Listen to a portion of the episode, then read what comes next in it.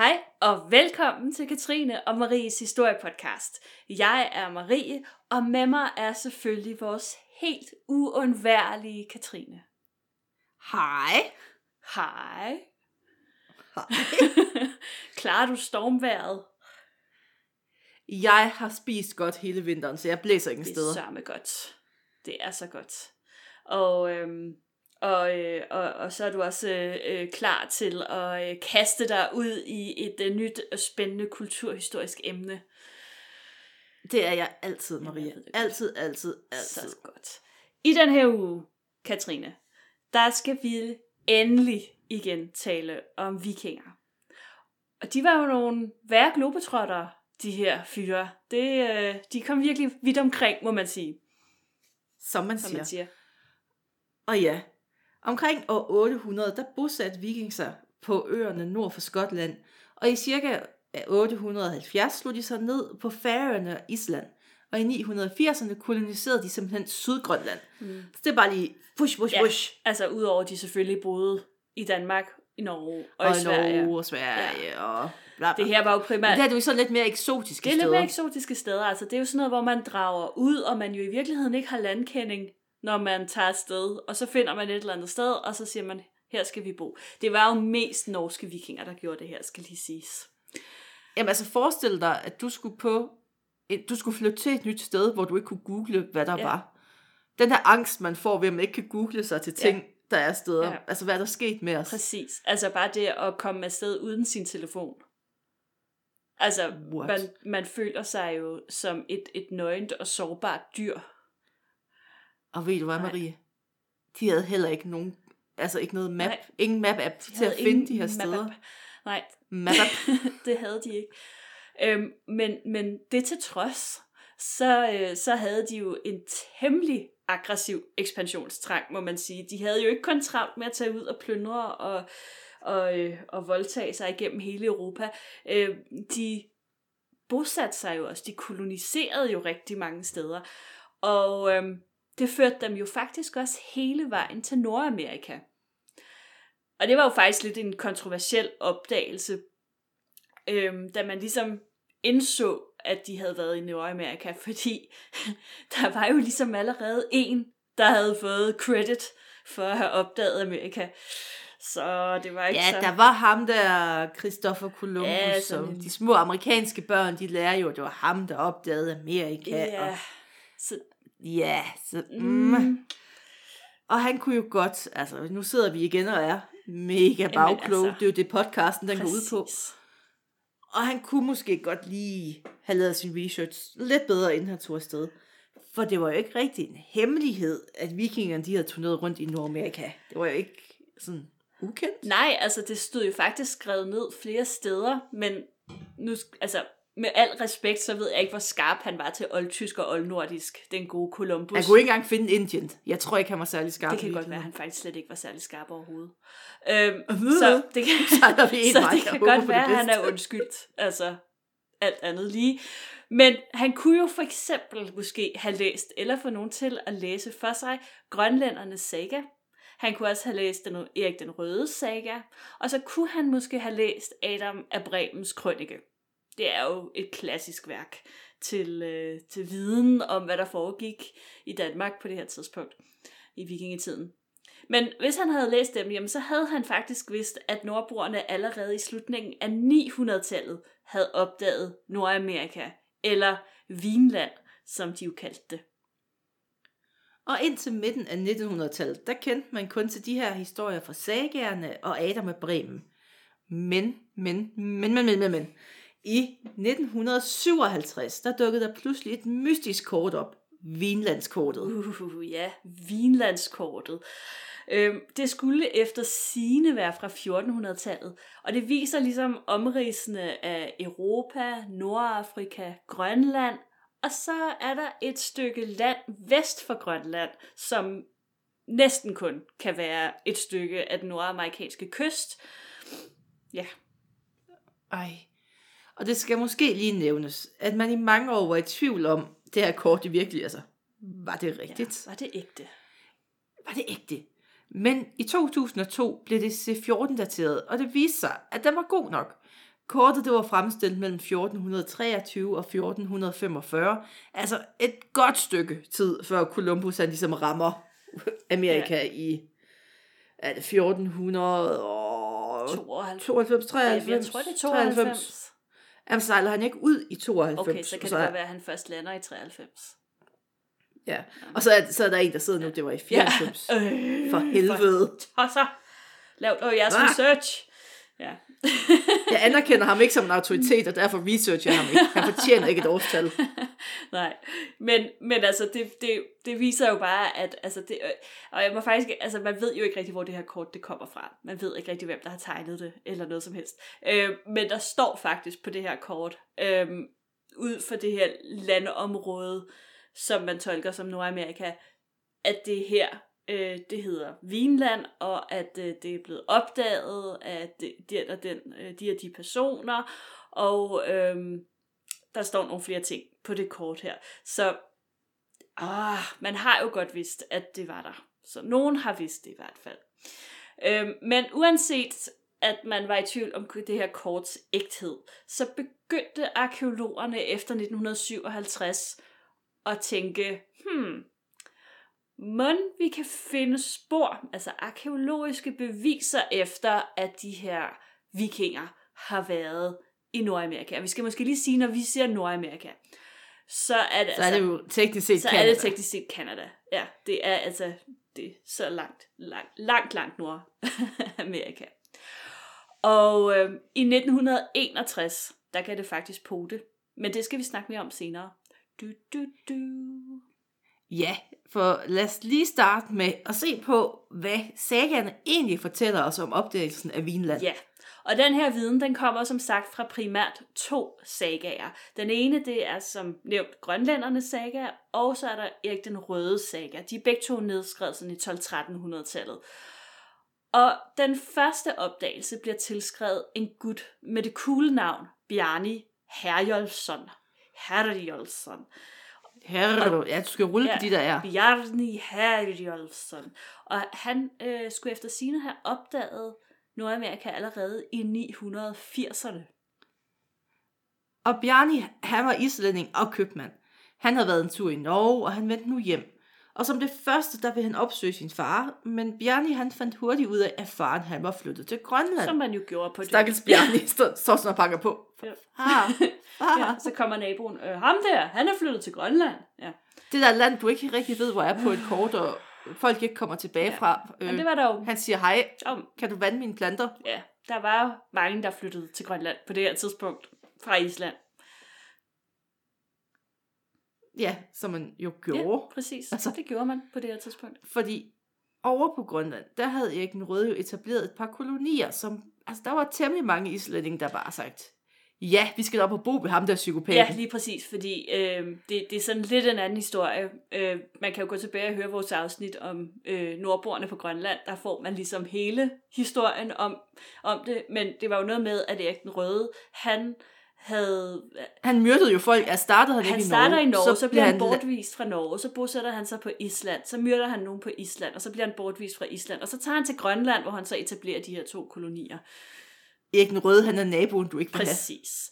Øhm, og der var nok en del af dem, der fulgte med ham, som også havde problemer på Island, fordi der var lidt nogle pladsproblemer på Island. Oh my. Det er lige gået op for mig. Grønland, det var vores Australien.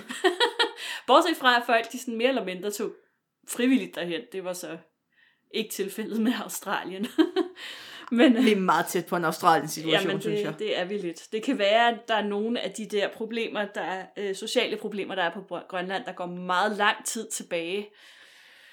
Der er ligesom en, en, en tung arv for, for nogle af de her grønlændere. Øhm, Bjarni, han øh, besluttede sig for at tage videre til Grønland, fordi han skulle jo ligesom finde sin far. Øh, problemet var bare, at hverken Bjarni eller nogen i hans besætning sådan set nogensinde havde sejlet til Grønland før. What's the big deal? Øh, No man skal, Mother. De har ikke nogen map nej, men man skal bare mod vest. Så meget ved han, what could possibly go wrong. Man ved, det er en rimelig stor ø. Øh, men altså, der sker hverken, øh, hvad hedder det, det, der sker det, de far simpelthen vildt. Ja, Ude på det, havet. det var ikke Nej. så godt.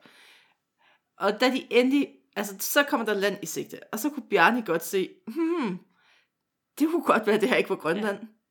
Det lyder, det ser ikke helt ud til det, jeg har fået fortalt. Og han havde godt nok aldrig været der, men han vidste godt, at der ikke voksede træer på Grønland, blandt andet. Ja. Og så sådan, hmm, hmm, hmm, hmm. Og der her var der bare rigtig meget skov. Der var rigtig, rigtig meget skov. Så mm, Bjarni han sagde, det her, this is not right. Øh, vi er nok sejlet for langt. Øh, men modsat sine vikingevenner, så var Bjarni ikke særlig eventyrlysten. Så altså, han havde jo ligesom også et andet formål. Han skulle ligesom finde sin far. Han var købmand. Ja, og han, skulle, han, han havde altså noget, han skulle snakke med sin far om. Så øh, i stedet for at udforske det her fremmede land, så vender han skuden og sejler mod øst. Fordi, jamen, altså, jamen, han må jo være sejlet for langt. Og øh, efter fire dage, der når han så Grønland og, og kolonien der. Og i Grønland, der mødtes han med Erik den Røde og fortalte os sin opdagelse. Og Erik, han synes, det var sådan lidt dårligt, at, altså måske lidt tøsedrengsagtigt, at Bjarni ikke var gået i land. Og mest fordi, at hvis historien om de her store skove var sandt, så vil et af de helt store problemer ved at kolonisere Grønland være løst. Fordi der var jo ikke nogen træer, og hvad var det lige, man byggede huse og skibe Alt, og alt muligt ja. af? Træer. Præcis. Så det kunne da være rigtig fedt, at hvis der lå nogle kæmpe skove fire dage væk. Lige præcis, fordi det der var i det, det var, at på nuværende tidspunkt, der fik man jo importeret tømmer fra Norge og Sverige, og det var altså en ret lang vej, det her tømmer, det skulle for at komme til Grønland. Det tog lang tid, og det var farligt. Og det var dyrt. Ja, det var dyrt, og det var farligt. Altså, der var jo vildt mange skibe. Altså, det der farvand op omkring Grønland er jo ikke til at sejle i. Så, så det var, øh, det, det var, altså, hvis de kunne få en masse tømmer, hvor det var mindre farligt og mindre dyrt, og Og det tog en uges tid frem og tilbage for at få det. Altså, Altså, what's not to like? Øh, Erik den røde søn Leif, han overhører den her samtale, og han bliver fyr og flamme. Han overtaler Bjarni til at sælge ham sit skib og hans besætning. Det kunne man dengang. Øhm, fordi Leif, han vil virkelig gerne sejle hen til den her fremmede kyst og udforske den. og som sagt, så gjort. Og Leif, han var sikkert frem. Og den første kyst, han så, kaldte han He- Helgoland. Ja. Kom lige her og hør mig udtale ting. og det var de flade klippers land. Og det var formentlig nutidens Baffin Islands, som han så. Mm. Og Leif han fortsatte længere sydpå, og her nåede han frem til den kyst, som Bjarni havde set. Og den kaldte han for Markland, altså skovlandet. Og det var formentlig den sydlige del af Labrador og Newfoundland. Ja. Og her der gik Leif så i land på et lille næs, hvor han etablerede en lejr. Og øh, her der skulle ham og hans mænd, de skulle tilbringe vinteren. Og det var åbenbart det her sted, som de kaldte for Vinland. Der er lidt forskellige tolkninger af, hvorfor øh, det endte med at hedde Vinland. Man kan sige, at den klassiske historie, det er, at det var fordi, der groede vin. Altså vindruer og den slags. øhm, men altså, øh, altså nu har jeg aldrig været i Newfoundland. Eller Newfoundland, tror jeg det faktisk hedder. Jeg har nok været tættest på af os, og lad mig sige det på den her måde. Der er ikke vin i træerne. Nej, Jeg var meget skuffet. Altså... øhm, der, der er ikke, altså der vokser simpelthen ikke vin så langt nordpå. Øh, så der er en lille etymologisk forklaring på det her navn, og det er simpelthen, at man har misforstået det. Øhm, fordi det er sådan på, på oldnordisk, vin med langt i, altså vin. Vin. det betyder vindrue, sjovt nok. Men vin med kort i, altså vin, øh, det betyder store, vidtstrakte enge. Og den, for den beskrivelse, den passer nok bedre til Newfoundland, end at der skulle vokse vin der. Så, Så hvis du skal købe en viking en drink, ja. så tag vin. præcis. Ikke vin. Det var bare lidt... Fordi så vil han kigge underligt Nej, så bliver han forvirret. Ja, så tænker han, what the fuck. Ja, jo. Gangster Foråret efter, der rejste Leif hjem igen. Og det var i øvrigt på hjemturen, at han fik sit tilnavn, Den Lykkelige. Ja. Ja, fordi at på vejen, så redder han nogle skibbrudne vikinger ud for Grønlands kyst. Og de synes jo, han var en verdensmand efter det. Ja. Så derfor får han tilnavn Den Lykkelige. Ja. Og det var sådan, både fordi han havde opdaget det her nye land, og han havde udforsket det, og så var han, Han var- en held, og amen, Han var i godt humør. det var bare, det var en god tid for Leif. Så han var Leif den Lykkelige fra nu af. Udover Bjarne, Bjarni, ikke Bjarne, Bjarni og Leif den Lykkelige, så, øhm, ja, ja, det prøver jeg lige at sige en gang til. Udover Bjarne og Leif den Lykkeliges rejser til Vinland, så nævnes der fire andre ekspeditioner i sagerne og Adam af Bremens øh, tekster.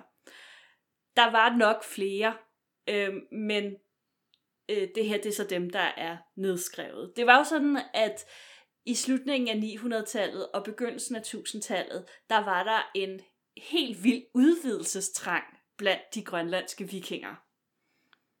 Og det gik ellers ret godt på Grønland, faktisk. Der boede mellem 2.500 og 5.000 mennesker i kolonierne på Grønland. Og der var jo plads nok, kan man Mm, sige. Der er meget grønlandtale. Det var der, ja. Men øh, der er jo lige det lille bitte problem, at øh, der er ikke særlig meget mad på Grønland. Så det krævede ressourcer udefra. Det er begrænset, hvor meget sæl man kan spise. Ja, Jo, det er Marie. Jeg ved godt, du kan leve Ja, af sæl, men det er altså, ikke alle, der kan man det. kan sige, på det her tidspunkt, øhm, da de her grønlandske kolonier de bliver etableret, der er vi i en klimaperiode, hvor det er væsentligt varmere end i dag. Øhm, og det er nok også årsagen til, at faktisk Grønland fik sit navn, fordi der var nok mere grønt på Grønland, øh, da de her kolonister de kom derover. Men øh, takket være klimaforandringer, så er vi ikke så langt fra igen. Ja, det kan man sige. Vi, øh, Grønland kommer til at leve op til sit navn måske Make Greenland green again. Green again. ja. Øhm, og, og, altså, altså, men, men selv om det var varmere, selv om man faktisk godt kunne have landbrug og husdyr, og på mange måder ligesom have et europæisk samfund på Grønland på det her tidspunkt, hvilket, øhm, hvilket øen egentlig slet ikke var gearet til, øh, så var der altså problemer med øhm, øh, ja, at få nok ressourcer til alle de her mennesker, fordi det, det er Ja, begrænset, der var nogle meget... centrale ting, man manglede. Ja, der var tømmer, man manglede, ikke? Og, og der, der var altså ikke sådan super meget god landbrugsjord og så videre, og på et eller andet tidspunkt bliver man også træt af at spise får i kål og så videre, ikke? Så der var to muligheder for, for dem, der boede på Grønland. Enten så hentede man ekstra forsyninger i Skandinavien og Europa. Det var jo det, man havde gjort indtil nu. Men ligesom med tømmeret, så var det bøvligt, langsomligt og farligt. Bøvligt. Bøvligt. Det lød helt fynsk. var det bøvligt? Og, og dyrt. Øhm, den anden mulighed, det var jo så, at man jo kunne satse på det her nye land, som man ikke vidste særlig meget om, men som jo lå væsentligt tættere på, og som ifølge Leif den Lykkelige jo var et overflødighedshorn af ressourcer. Og her tænker vikinger, vi satser. Det er gået godt de sidste to-tre gange efterhånden. så ved du hvad, vi tager chancen. Præcis. Man er vel Men viking. bare vel viking. ja, så lidt. Sådan der. Det kan aldrig gå... Altså, der er jo nok altid noget, man kan plyndre og voldtage, hvis det Jamen, går helt altså. altså, præcis. Det er en win-win situation. Enten får du en ny koloni, eller så har du nogle nye mennesker, du kan plyndre. Ja, jamen altså, what's not to like, Der er ikke noget når man er viking. det her. øhm, og derfor, så er der nu en ny islænding, som sætter kursen mod det her nye Vinland, eller Vindland, og han hedder Thorfinn Karlsefni. Karl, Karlsefni. Karlsefni. Øhm, og hans formål med at rejse til Vinland, det er faktisk primært at etablere en ny koloni, som kan være sådan en form for handelsstation eller mellemstation, når de nu begynder på den her mere ekstensiv handel mellem Grønland og ja, man får, altså de har jo mødt nogle af de indfødte derovre, så de ved, der er mennesker. Øhm, men altså, så de vil gerne have noget mere handel med de her folk. Eller plyndre Eller dem. plyndre dem. Og Thorfinn, han var blevet gift med enken efter Leif Lykkeliges lillebror. Så det var jo praktisk talt Må jeg, lige, må jeg indskyde noget her? Fordi Skyd. hende her enken efter Leif den Lykkeliges lillebror, hun hed Gudrid, eller Gudfrid. Og hun var faktisk øh, gift, eller hun var også enke efter øh, en af de vikinger, som Leif den Lykkelige havde reddet på vejen hjem. så Jamen, altså, man kan jo også sige, at pøl af mænd, man kan gifte sig med på Grønland, er nok ret præcis. Øh, så de, øh, hun har været omkring den gode kvinde her. Og nu er hun altså gift med Thorfinn. Tredje gang i lykkens. Præcis. Og derfor fik han lov til at låne Leif, den Lykkelige skib og besætning, og han fik lov til at bosætte sig i den lejr, som Leif havde Ja, anlagt. så kunne han ligesom starte der med at, at anlægge sin koloni og så videre. Så afsted med ham. Og øhm, ifølge sagaen, så medbringer Thorfinn 60 mand, 5 kvinder, husdyr og udstyr til at anlægge marker over i det her nye land.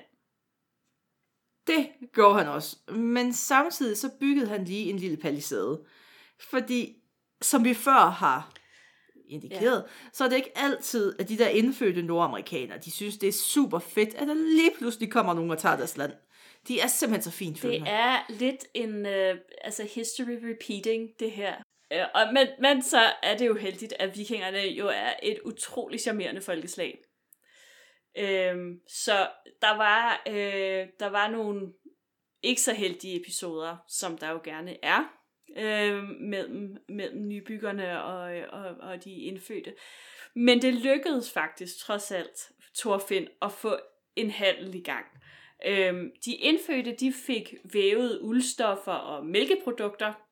Det undrede mig egentlig lidt, fordi jeg tænkte, at øh, ofte så... Har du prøvet at malke en bøffel? Nå, men jeg tænker bare, ofte er... Øh, altså, det er ligesom med inuit ligesom. Og så videre. Altså, de er jo laktoseintolerante, så jeg ved ikke, hvor god en handel det har været for dem. Altså, de har måske nok synes, det smagte godt med Det ost være, og mælk og så videre. mælke. Ja. Men... Men, altså, de har bare fået ondt i maven alle sammen. Havde man ikke sådan lidt ondt i maven hele tiden Det dengang? kan godt være, at man ikke rigtig har lagt mærke til det. Jeg tror ikke, at man sådan oven i alt det andet krat, man fik ind, Nej. sådan tænkte på laktose, det kunne give mig Nej, diarré. det kan godt være. Men, men øh, til gengæld for de her uldstoffer og mælkeprodukter, så fik vikingerne jo så skin og pels. Og det var jo alle tider, det har vi jo også hørt om før. Det var jo virkelig noget, man kunne tjene formuer på i Europa. Der elskede man skin og pels. Stakkels. Altså, jeg så jo en dokumentar om bæver. Ja. ja. Det er altid en god måde at starte en sætning ja. på. Men hvor hårdt den her pelssalg, der kommer med de europæiske kolonister, hvor hårdt det slog bæveren. Det var, det var en meget hjerteskærende dokumentar. Jeg blev meget woke Men jeg på tror faktisk, jeg så, jeg så et program om øhm, nordamerikanske indianere. Jeg ved godt, man ikke må kalde dem det, men de kalder de sig lidt sig selv derop. Så, øhm, men, men de snakkede meget om, øh, det var havødderen. Det var så ikke dem selv, der havde Åh. næsten bragt den til, øh, hvad hedder det, uddødelse? Nej, det hedder det, Udryddelse. Øh, det var så øh, russiske øh, søfolk, der havde øh, jaget den helt sindssygt meget. Åh, og de er bare de sødeste ådre. Ja, det er de nemlig. Men de var på vej tilbage. De holder i hånden for ikke at glide væk fra hinanden, Marie. Det er ligesom os. Ja, De er ligesom os. ja præcis. Nå. Ja. Men selvom det gik godt for Thorfinn, så blev han ikke i Nordamerika. Han fik faktisk altså en søn derovre, men efter noget tid, så rejser han hjem til Island. Mm. Det gjorde han, fordi så skulle de hjem og være familie på Island, og han bosætter sig i sit på sin fædrene gård, og alt er ligesom fryd Nå. gammel, ja. Men, men hans søn Snorre øhm, bliver ligesom fremhævet som den første hvide mand, der bliver født i ja, nutidens Kanada er det jo. Det øh, var så lige en lille, en lille trivial pursuit ting. Nå, vi skal videre ud over stepperne, fordi de her vidnesbyrd fra sagaerne, og så det her mystiske vinlandskort, vi har allerede fortalt, det fik jo arkeologer til at undersøge områderne nærmere. Og den, der ligesom fik øh, mest vind i sejlene, det var en nordmand og opdagelsesrejsende, som hed Helge Ingvard. Han tog til det nordlige Newfoundland for at lede efter vikinger, og han fik hjælp af de lokale. Øh, der blev han ført hen til et sted, som hedder, og nu siger vi det på, vi, vi diskuterede det inden vi startede, det er et underligt fransk-engelsk navn, så vi udtaler det fransk-engelsk. Øh, Land, Lands o Meadows. Øh, og man kan også sige France Lance et Meadow. Lance au Meadow. Lance au Meadow. Ja, men det er et underligt samsur med fransk og engelsk. Men det hed det her sted. Og øh, her kunne man altså se tomterne efter en masse bygninger. Helge, han var heldigvis godt gift, og endda med en arkeolog. Og hun hed Anne Stine Ingvart. Og fra 1961 til 68, der ledede hun udgravningerne på stedet. Ja. Så han var jo godt gift. Det er altid godt at have en arkeolog tæt på Det sig. er det nemlig. Hvis jeg nogensinde finder sådan noget, Marie, så bliver du også Åh. udgravningsleder for det. Tak. Lokaliteten ligger som sagt på det, på det nordlige Newfoundland. Den ligger virkelig nordligt. Øhm, og den vender mod vest og har udsigt til Labradors kyst. Ved den her lokalitet, der er der en bugt, som egentlig har været sådan ret lavvandet, og derfor tænker man, det er sådan lidt svært at få et skib ind i den her bugt. Men ikke desto mindre, så har det været et ret populært sted at bosætte sig, både for de indfødte nordamerikanere og europæere, øh, sådan igennem tid øh, bredt. Udvist, eller, udgravningerne viste os, at først og fremmest var der spor efter indfødtes beboelser. Men derefter så kunne man så identificere otte bygninger og ikke mindre end 125 genstande, som tydeligvis ikke var lokale. Ja. Og de her De var De udefra. var udefra. De var øh, fremmede fugle. Bygningerne, de bestod af to typer. Nu bliver det lidt arkeologisk, det her. Uh. Der var øh, tre langhuse, og så var der fem gruppehuse. De her hustyper, langhuse og gruppehuse, hvis man ved lidt om, om arkeologi, så ved man også, at de er meget, det er de gængse hustyper på det her tidspunkt. Øhm, I hele Skandinavien og Sydskandinavien, som omfatter Danmark. I vikingetiden. Det største af langhusene, det var cirka 30 meter langt og 15 meter bredt. De to andre, de var lidt mindre, men fælles for dem var, at de bestod af et fælles rum med et centralt ildsted, samt et ekstra rum i enderne, som var præg af at have været værksteder. Mm. Og gruppehusene, de var lidt mindre, og så er de ligesom, altså når de hedder gruppehuse, så er det fordi, de sådan er gravet lidt ned i jorden, så man ligesom har trådt ned i huset. Øhm, mens langhusene, de normalt tolkes, og det gør de også her, som beboelseshuse, så er gruppehusenes funktion sådan lidt mere uklar. Måske fordi de i virkeligheden har haft flere funktioner. Øh, de kan have været beboelse for tralle. De er lidt små, men altså nu skulle tralle jo så heller ikke selvfølgelig have øh, store Alverdens ej, plads. de kunne godt nøjes med øh, få kvadratmeter. Øh, der er også spor efter værksteder i gruppehuse ofte, øh, og de kan simpelthen også have været brugt som opbevaringsplads til forskellige ting. Eftersom de er gravet ned i jorden, kan der jo have været lidt køligt inde i sådan et, et gruppehus. Øh, det kan også godt være, at de har fungeret som, altså at de har haft alle tre funktioner på forskellige tidspunkter. Øh, det, det, det ved man ikke. Det gør man Nej. Nej. ikke. Og ud over husene, der fandt man også genstande, som pegede i retning af vikingerne. Det mest afgørende fund, det var en dragtnål, som var meget udbredt blandt skandinaviske vikinger. Mm. Og de andre ting, som man fandt, det var som for eksempel jernnavler, og det var glasperler, og det var tændvægte, og bennåle og væssesten. Og det var alle sammen ting med en tydelig skandinavisk oprindelse. Og kulstof 14-dateringerne, de viste derudover, at pladsen havde været beboet i en periode fra 800, nej, hvad, 980 til 1020. Mm. Og det er jo en datering, som passer ret sådan, godt sammen med de her ekspeditioners datering. Ja. Så kunne det være... Dam, dam, Dam. Ja, fordi det er jo så blevet foreslået, at den her lokalitet ved Lanzo Meadows er Leif den lykkelige lejr. Altså den, han, Det lyder som sådan et ordspil, Life den lykkelige Ja. ja. Øh, men det er jo, altså som med så meget andet, det er jo uhyre svært at knytte en specifik person til en beboelse. Altså hvis man ikke ligesom har fundet et sted, hvor der står, dette er life den lykkelige lejr. Øhm, så den her, altså det, det er 100% sikkert øh, vikinger, der har været der, øh, eller i hvert fald nordboere, øh, men det kan lige så godt have været en hvilken som helst anden ekspedition i den periode, som har anlagt den. Og siden 1970'erne, så er der blevet udgravet noget så grusomt her. Mm. Altså både ved og Meadow, vi, vi tager den begge to, fordi Ja. ja. så en af os har ret. så, så vi halvret.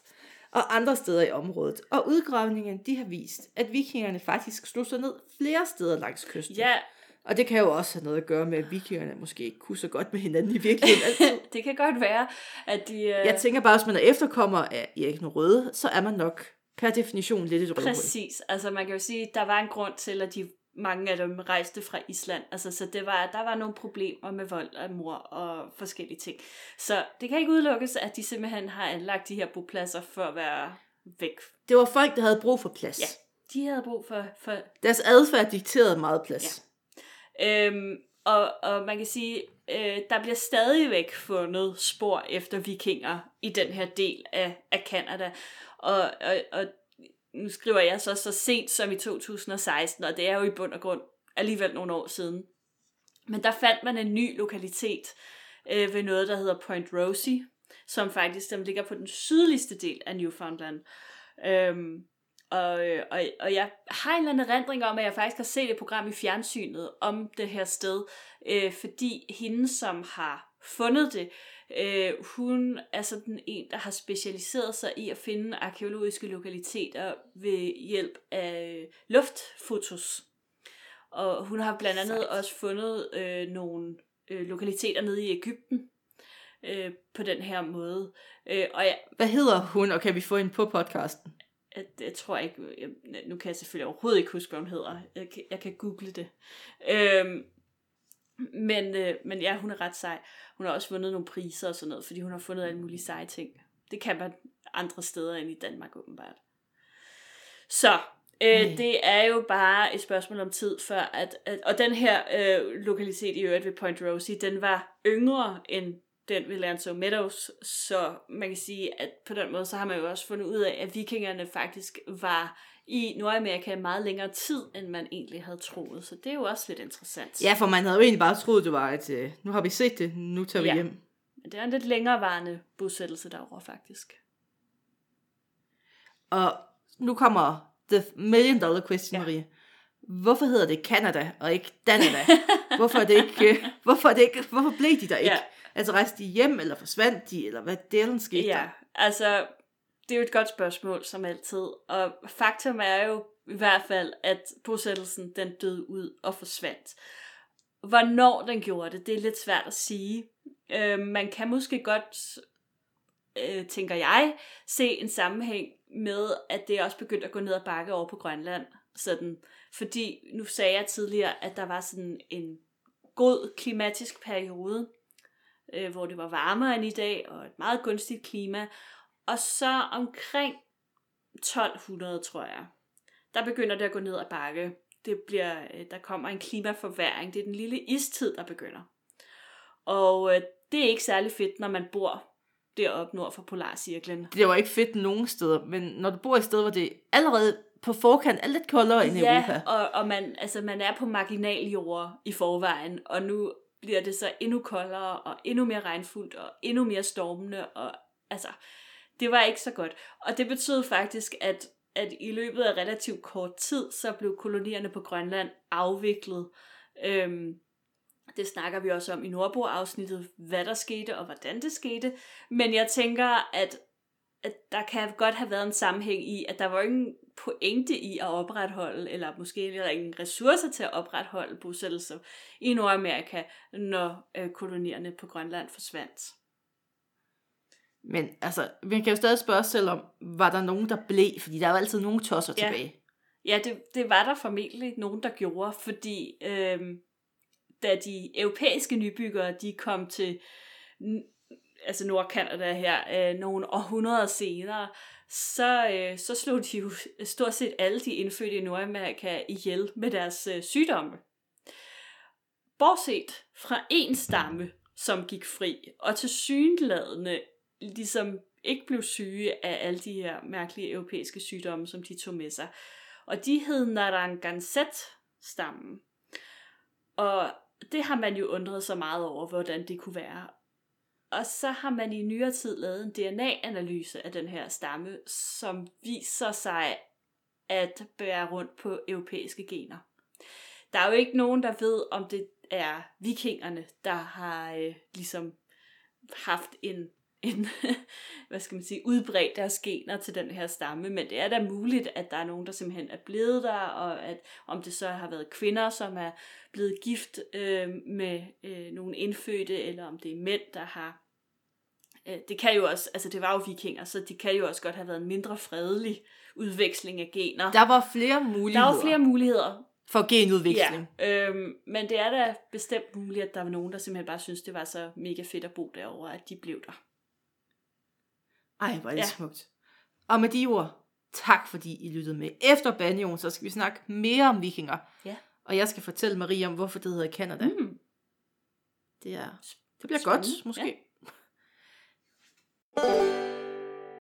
Nå, Åh, oh, Marie, Ja. skal du have verdens bedste viking canada historie ja. Jeg har jo boet i Canada. Mm. Øhm, der blev vi jo inviteret til, sådan, igennem arbejdspladsen, der kunne vi komme i et optog, hvor at folk fra Skandinavien, de blev bedt om at klæde sig ud som vikinger. Okay. okay. Jeg følte mig sådan lidt kulturelt krænket, Ja, faktisk. det kan jeg godt forstå. Altså, det er vel... Øh... Og de sagde, at de faktisk ville stille hornet hjelme til rådighed. Mon Dieu. Ja. Jamen, det var så lidt, hvad med nej? Ja, det var dog Altså, frygteligt. ikke for at sammenligne de skandinaviske udfordringer med andre, mere udsatte befolkningsgrupper, men for delen, jeg, jeg, fik, jeg blev woke ja, der. der følte du dig lige... Øh... Ja, jamen det kan jeg godt forstå. Det var så lidt, what Ja. Du sagde hvad? Hvorhen? Ja, præcis. Kletter ud som en stereotyp og op på en vogn, så vi kan hylde ja. dig. Øhm, Nå. jamen, altså, og, og hvad hedder det, øh, jeg har, øhm, jeg har gravet lidt, fordi, Du er arkeolog, så det er dit ja, job. men det var også fordi, at- at lidt sådan i kølvandet på, at øh, det her øh, vinlandskort blev fundet, og man begyndte ligesom at undersøge, om vikingerne havde været der. Og det er virkelig mærkeligt, fordi jeg har en eller anden erindring om, at, altså, at jeg synes, jeg kan huske, at folk de var sådan lidt, er det rigtigt, er det ikke rigtigt, har de været der, har de ikke været der? Øhm, men altså, hvis de her udgravninger har været i 60'erne, så har det jo været sådan rimelig sikkert, at de har været der. Men, men øh, det ved jeg så ikke. Øhm, men spørgsmålet har jo så hele tiden været, hvor langt sydpå var de? Øhm, og kom de hen andre steder, de her vikinger, end bare Newfoundland? Øhm, og, og det gjorde de, øh, både fordi man på den her øh, Lanzo Meadows lokalitet, der har man nogle madrester fra valnød og fra butternut, sjovt nok, øh, Uh. som man jo, øh, som ikke vokser på Nej, øh, Newfoundland. der er ikke særlig meget generelt, der vokser på Newfoundland Nej, som nej. sådan. Øhm, og, og faktisk skal man 800 km syd for, øh, for Newfoundland for at finde øh, det, de her madvarer. Så de må jo have været på nogle ekspeditioner, der gik ret langt væk fra deres boplads. Men så er der også Men. nogle andre ting. Øh, der findes to fund. Og det ene øh, er en penning, en norsk mønt, som blev fundet i Maine. Og så er der en runesten, mulig runesten, fra noget, der hedder Kensington over i Minnesota. Så det er jo længere vest. Der er vel også en grund til, at det hedder Minnesota Vikings. Ja, ja. Øh, og, og der er den her, øh, den her øh, mønt, den bliver kaldt for Maine Pittingen. Og øh, den blev fundet i en køkkenmøding, sjovt nok også i 1957, samme år som Vinlandskortet dukkede op. Øhm, og det er altså cirka 1260 km syd for Newfoundland. Øh, mønten den er dateret til anden halvdel af 1000-tallet, og den er ægte. Altså det er en rigtig mønt, Mm. øh, som stammer fra Norge oprindeligt, og, øh, og er, altså den er god nok. Men, og man har i rigtig mange år, jeg har faktisk en bog liggende lige her, som hedder Vikingernes Hvide Verden, der er skrevet af Richard Hall, en rigtig fagbog, måske populærvidenskab, det ved jeg ikke. Men han skriver faktisk om den her mønt, at det er, øhm, hvor er det, han skriver det henne? Øh... Nå, men at det er sådan, at den, den eneste ægte vikingefund, som er fundet i en arkeologisk kontekst. Fordi den er fundet i den her køkkenmøding, som var på en boplads, som blev udgravet arkeologisk. Øh, en, en boplads, der tilhørte øh, indfødte amerikanere. Øh, skal jeg lige breake? Der findes jo et øh, dejligt spil, Ja. Maria, der hedder Death in Win- Windlands, ja. okay. hvor man jo, det er sådan et survival management Ja. spil, hvor man er viking, mm. hvor man så skal, ja, traske igennem Windlands. Fedt. Øh, Jeg har haft det i et år, tror jeg. Jeg har brugt 14 timer på det. Jeg har stadig ikke overlevet det. Altså, alle dør. Det er lidt ligesom Oregon Trail. Øh, ja, alle dør. Alle dør. Men for lige at, Død, at, død. at gøre, gøre det færdigt, det der. Altså, så, Jeg troede, du jeg var færdig. ikke færdig. Øhm, Hvorfor? du- Mm, hvad hedder det? Øhm, så øhm, var man i mange år faktisk ret overbevist om, at det var et ægte fund, det her. Øhm, men, øhm, men det har man nu nok trukket lidt tilbage, fordi den er nok blevet placeret, den her mønt, så det så ud, som om den var ægte fundet nej. Det samme kan man sige om den her runesten fra Kensington i Minnesota, som, øh, som er lidt sjov faktisk, fordi øh, det er en runesten, der blev fundet i 1898, og øh, der står på den her runesten, at 8 gøter og 22 nordmænd kom til området i 1362, altså 130 år før Columbus satte sin fod øh, i området, i Nordamerika. Mm. Og det var en svensk landmand ved navn Olof Oman, eller Øman, som øh, fandt den her runesten. Mm-hmm. Ja. Spændende. Altså allerede der bliver jeg lidt mistænksom. Ja, med rette. Øh, den er blevet undersøgt rigtig, rigtig meget, og allerede i, i begyndelsen, der var man ret skeptisk over for den her runesten, fordi øh, for det første, så er det lidt påfaldende, at en svensk landmand finder en runesten, og i Minnesota, der var, der var ligesom nogle ting der, der ikke helt hang sammen. Så var der også, øhm, øh, hvad hedder det, noget med, at at runerne er blevet undersøgt, og det er sådan en samsurium af mange forskellige runealfabeter, og øh, svensk, og, og skandinavisk, og islandsk, og så øh, at, at året 1362 er skrevet med arabertal, altså vores tal, og det er meget unormalt for en runesten. Ja, jeg Der- skulle lige Der til at skriver sige. man, øh, hvis man skriver årstal, så skriver man det øhm, ja, med, med, med romertal gerne, øhm, blandt andet. Ikke med arabertal. Så, øhm, desværre så, øhm, så tror jeg også, at, øh, at man, må, man må sige, at øh, Kensington runestenen, den, øh, den er heller ikke ægte, men er nok øh, blevet fabrikeret af den her svenske landmand, som, øh, som Man skal aldrig stole på en svensk landmand. Nej, altså de ville måske gerne have sådan en lidt bredere tilknytning til området. Ikke? Nu var de jo, og det, problemet var også i Minnesota, det var sådan et sted, hvor der var rigtig mange svenske, svenskere og nordmænd, der bosatte sig. Og der var altså lidt spændinger mellem de her svenskere og de her nordmænd. Så måske har det været en måde, hvorpå svenskerne ligesom kunne føle, at jamen, så havde de lidt mere ret til området. Typisk ikke? svensk. Ja. Ja.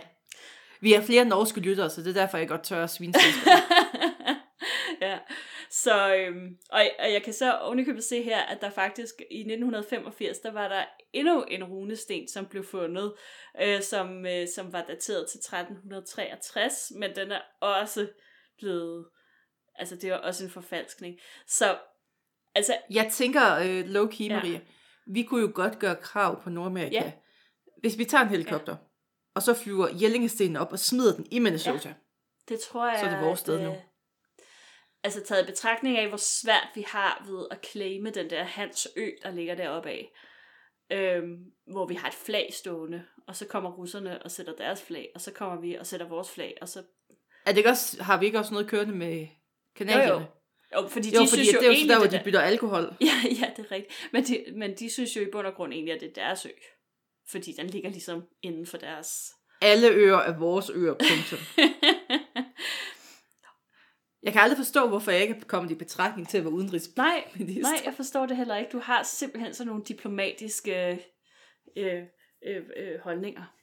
Det er ligesom, når jeg spiller Civilization, så er det my way og det er die Ja. way. det er jeg. Så rar. Og med de ord. Tak fordi I lyttede med.